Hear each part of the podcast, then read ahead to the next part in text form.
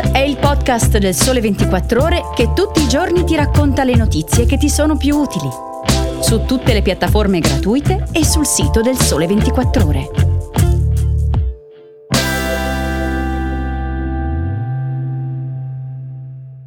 Ciao, bentornati all'ascolto di Start. Oggi è venerdì 15 settembre. Io sono Francesca Barbieri e vi parlerò di intelligenza artificiale e lavoro, delle formiche di fuoco, nuova minaccia per l'agricoltura e di qual è l'album italiano più costoso tra quelli usciti nel 2022. L'intelligenza artificiale toglie lavoro alle persone? I più preoccupati sono i giovani della generazione Z, con il 44% degli intervistati tra i 16 e i 26 anni che si dichiara addirittura sopraffatto dall'arrivo di ChatGPT e dei suoi fratelli. I meno allarmati? Baby boomer e millennials, che vivono i cambiamenti dettati dall'intelligenza artificiale con un senso di disagio in poco meno di un caso su tre. Sono questi alcuni dei risultati di un'indagine internazionale condotta da Census Wide per LinkedIn, di cui potete leggere i dettagli nell'articolo di Marco Loconte su 24, la sezione premium del sito del Sole 24 Ore. Un report elaborato su quasi 30.000 interviste a lavoratori di un gruppo di paesi industrializzati, compresa l'Italia. Se guardiamo poi le risposte per genere, emerge che il 73% degli uomini vedono nell'intelligenza artificiale un alleato sul lavoro, percentuale che si ferma al 65% tra le donne. Complessivamente si registra la prevalenza della curiosità per l'intelligenza artificiale sulla preoccupazione. Il 60% si dice convinto che l'intelligenza artificiale porterà già nel corso del prossimo anno all'introduzione di modalità di lavoro nuove e in generale ad altri cambiamenti significativi. Le aree in cui gli italiani vedono più opportunità di progresso vanno dall'accesso più veloce al sapere e all'informazione fino all'aumento della produttività e alla velocizzazione dei lavori di sintesi. Per i più giovani il nodo vero resta però la formazione. Se il 19% si sente in difficoltà a causa della barriera linguistica, il 58% degli appartenenti alla generazione Z vorrebbe imparare a utilizzare al meglio l'intelligenza artificiale sul lavoro, ma non sa come accedere a questo know-how.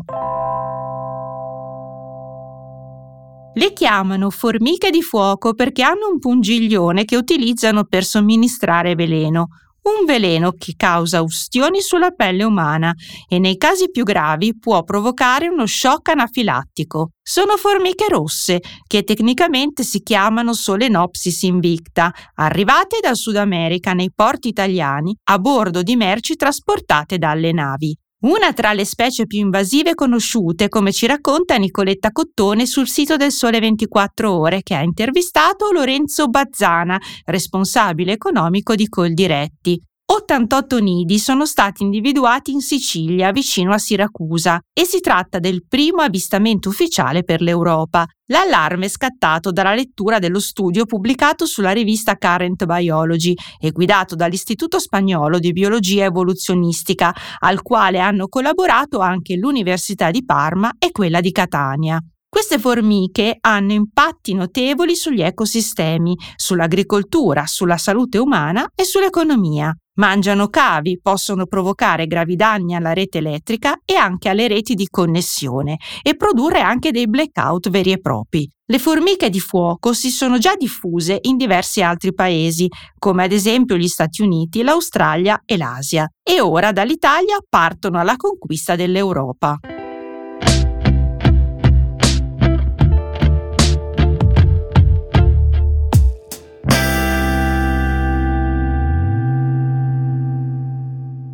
Cadere Volare, debutto di San Giovanni prodotto da Sugar, l'album italiano più costoso tra quelli usciti nel 2022, che hanno beneficiato dell'ultimo tax credit governativo, dichiarando nel dettaglio l'investimento sostenuto. L'opera disco di platino si è avvalsa di un budget di ben 424.000 euro. Alle sue spalle il rapper Sick Luke con X2, uscito per Carosello, con oltre 418.000 euro di investimento, che gli sono valsi due dischi di platino. Il risultato emerge da un'elaborazione su dati MIC e FIMI del Sole 24 ore in edicola oggi, curata da Francesco Prisco. Come succede da qualche anno, la fine dell'estate, stagione dei tormentoni, coincide con la pubblicazione da parte del Ministero della Cultura dell'elenco delle opere discografiche che hanno avuto accesso alla misura, grazie alla quale chi produce musica può scontare a livello fiscale il 30% degli investimenti sostenuti, per un massimo di 75.000 euro a opera e di 1,2 milioni d'azienda nel triennio. Come sempre succede, non mancano le sorprese. Quest'anno, per esempio, la parte del leone la fanno le etichette indipendenti, che intercettano 1,6 milioni di credito d'imposta per 144 opere incentivate, a fronte della cifra di poco superiore al milione che le major hanno concentrato su 21 progetti. Le major però, con questa annualità, andavano a esaurire il plafond a loro disposizione. Sorpresa nella sorpresa, la casa discografica più incentivata con oltre 489.000 euro di tax credit quest'anno è Frontiers Record SRL, società napoletana specializzata in rock hard and heavy di rilevanza e distribuzione internazionale. Il tax credit musicale dal 2015 a oggi ha distribuito credito d'imposta per complessivi 6,9 milioni ed è stato volano degli investimenti di major e indipendenti, con effetti positivi sullo sviluppo di nuovi talenti che spesso e volentieri finiscono in classifica. E con questo è tutto anche per oggi. Vi aspetto domani con un nuovo episodio di Start e se vi va, mi raccomando, scrivetemi a francesca.barbieri chiocciolailsole24ore.com per commenti e suggerimenti. Buona giornata!